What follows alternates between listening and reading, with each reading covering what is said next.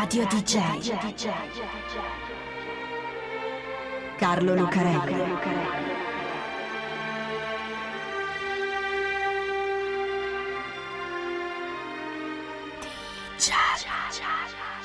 Carlo Lucarelli presenta Di Giallo, il radiodramma di Radio DJ. Salve a tutti, siete su Red DJ, io sono Carlo Lucarelli e assieme a Fabio Bisto per raccontarvi un'altra strana, incredibile e misteriosa storia di Di Giallo. Ci sono storie che non finiscono mai. Ad un certo punto una fine dovrebbe essere naturale, perché ogni esistenza ha un limite e quel limite è la morte. Ma ci sono storie che riescono a vincere anche quella e a continuare per sempre, davvero. Un moto perpetuo che si autoalimenta, a volte su basi concrete, almeno che sembrano tali, a volte su coincidenze e dicerie, a volte su vere e proprie assurdità. Ecco, questa è una di quelle storie che non hanno fine, perché è la storia della morte di Michael Jackson. 7 luglio 2009, Los Angeles, ore 10 e 30. Lo Staples Center è un insieme di arena, palazzetto dello sport e stadio di 88.000 metri quadrati e quel giorno è pieno.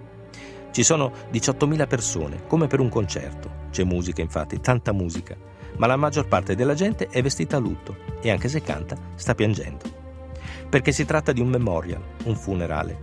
E infatti il palco al centro dell'arena è coperto di fiori e drappi di stoffa e in mezzo c'è una bara placcata in oro a 14 carati e rivestita di velluto blu del valore di 25.000 dollari e dentro la bara il corpo composto di Michael Jackson, uno dei più grandi musicisti, cantanti, ballerini, showman, tutto quello che si può dire di una delle star più luminose del XX e XXI secolo.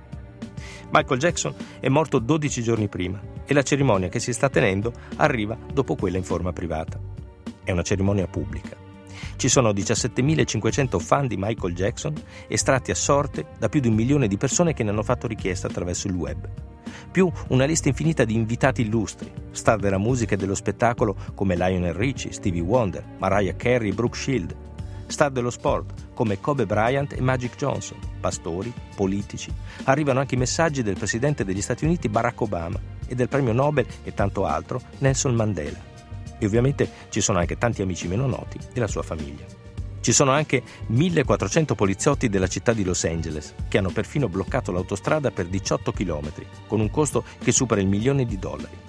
E c'è una quantità di giornalisti e televisioni che assicurano all'evento una copertura mondiale che supera di gran lunga il miliardo di spettatori previsto. E c'è anche tutta la gente che è rimasta fuori. Musica, proiezioni di video, orazioni funebri, la testimonianza della figlia Paris che si inghiozza ricordando suo padre, tenera e commovente davvero. Poi quando tutto finisce, verso mezzogiorno e tre quarti, la gente comincia a sfollare sulle note di I'll Be There, cantata da Mariah Carey. Ecco, tra tutta quella gente c'è un uomo, un signore anziano vestito di nero, una corta barbetta bianca, i capelli lunghi sulla nuca fino al collo, bianchi, e un cappello, un fedora, bianco anche quello. Per tutto il tempo se n'è stato seduto in seconda fila, sulla sinistra della bara, inclinato in avanti e appoggiato ad un bastone che tiene con la mano sinistra. Alla fine si è alzato, allontanandosi tra le altre persone che stanno nel settore riservato agli ospiti illustri, sotto lo sguardo di Janet Jackson. Uno sguardo strano, sorpreso, quasi spaventato. Perché quell'uomo che si allontana dalla bara, che dovrebbe contenere il re del pop, e invece è proprio lui, Michael Jackson. Quando muore una star amata, seguita, imitata, adorata addirittura, come molte volte succede, soprattutto se ancora giovane e all'improvviso, per i fan è un brutto colpo che molti non riescono a mandar giù. È normale. Il legame che si forma attraverso l'arte e la musica, da questo punto di vista è fortissima, è stretto come un nodo, parla al cuore con le emozioni che suscita, cura, salva vite. Come si fa all'improvviso ad accettare che quella persona da un momento all'altro non c'è più?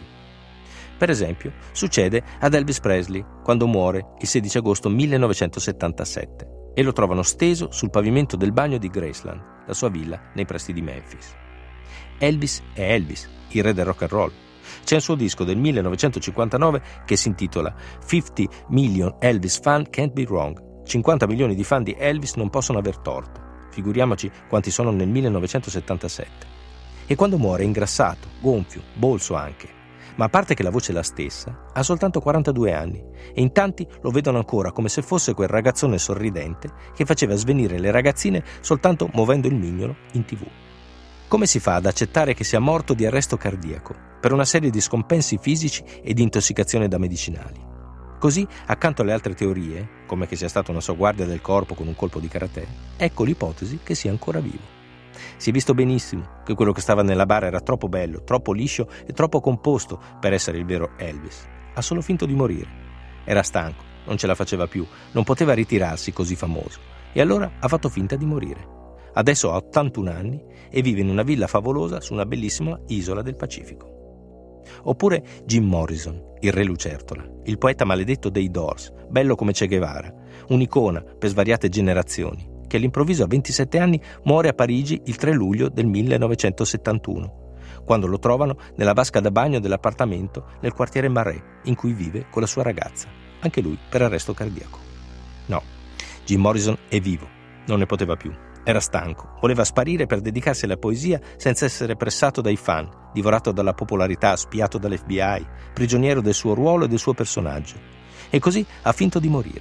Adesso ha 72 anni e sta nel Corno d'Africa, ad Arrar, come Arthur Rimbaud, o a Las Vegas, a cantare nei casinò sotto le spoglie di Barry Manilow, come abbiamo raccontato una volta di JTV in un programma di falsi documentari che si chiamava Almost True.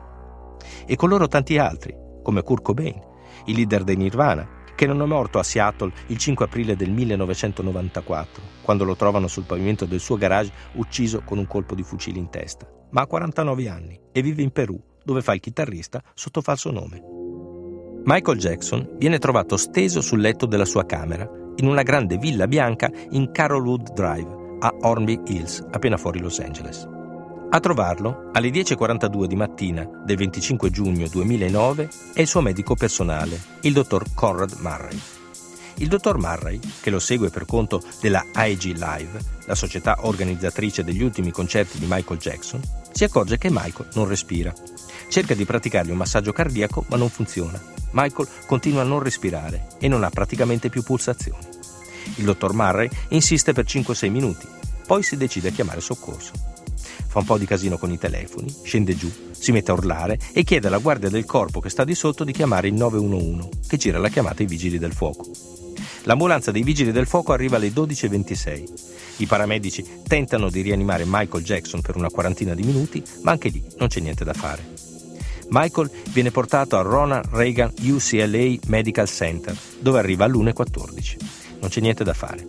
Alle 2.26 del pomeriggio Michael Jackson viene dichiarato morto. Ma è vero? Ecco, la teoria che lo vuole ancora vivo parte proprio da lì, dall'ospedale. Naturalmente, appena si sparge la notizia che Michael Jackson sta male ed è in pericolo di vita, la villa di Carolwood Drive viene assediata dai giornalisti. Ci sono video e fotografie dell'ambulanza che porta via Michael Jackson fino a Ronald Reagan. E ce n'è uno, che riprende un'ambulanza dei vigili del fuoco che si infila nel garage sotterraneo.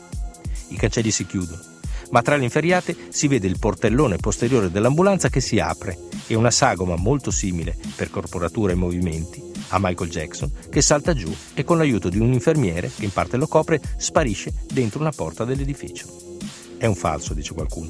È uno di quei video contraffatti che girano su internet e che praticamente si accreditano da soli, attraverso commenti e condivisioni, in una sorta di moto perpetuo.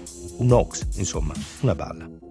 No, dice qualcun altro, il video è vero e l'Ox, la balla, è la morte di Michael Jackson. Perché Michael Jackson è vivo. È quell'uomo che stava al suo funerale, che portava in testa lo stesso fedora bianco che Michael portava negli ultimi concerti, che aveva sul viso gli stessi segni, la stessa conformazione del dorso della mano e che si vedeva benissimo che non era un vecchio qualsiasi, ma Michael travestito.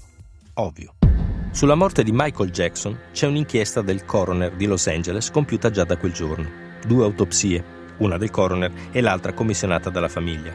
Un'indagine del Dipartimento di Polizia di Los Angeles, una della DEA, Drugs Enforcement Administration, e una del procuratore generale della California, Jerry Brown.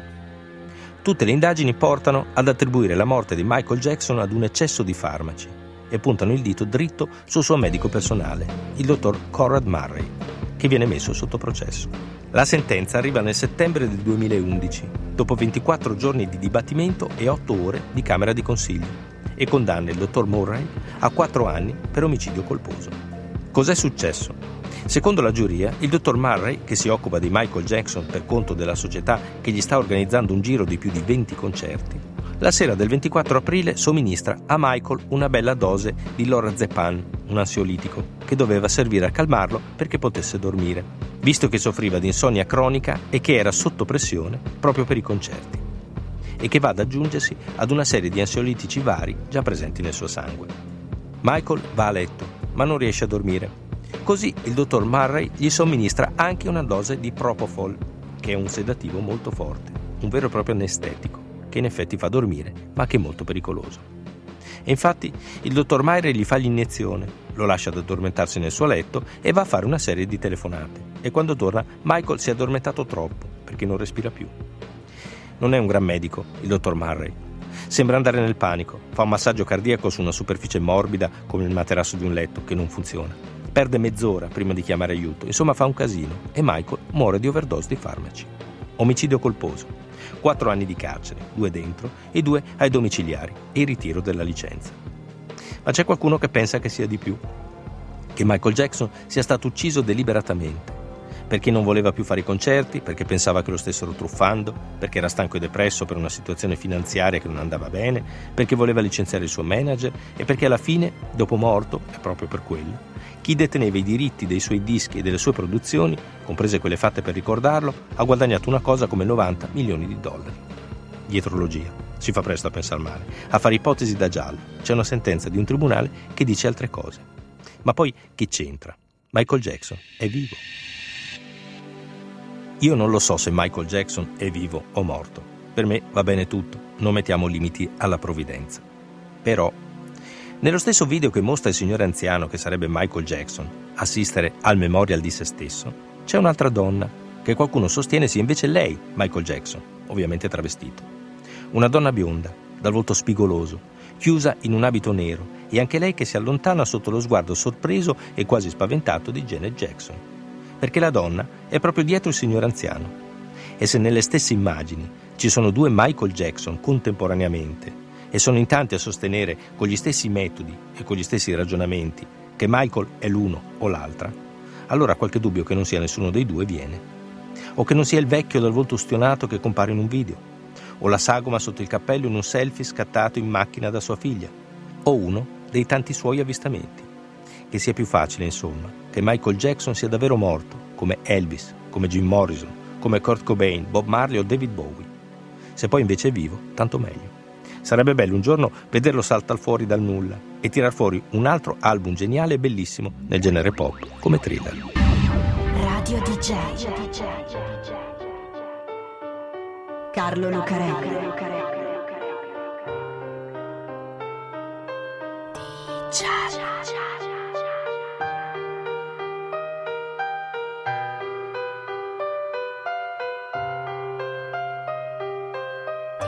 child.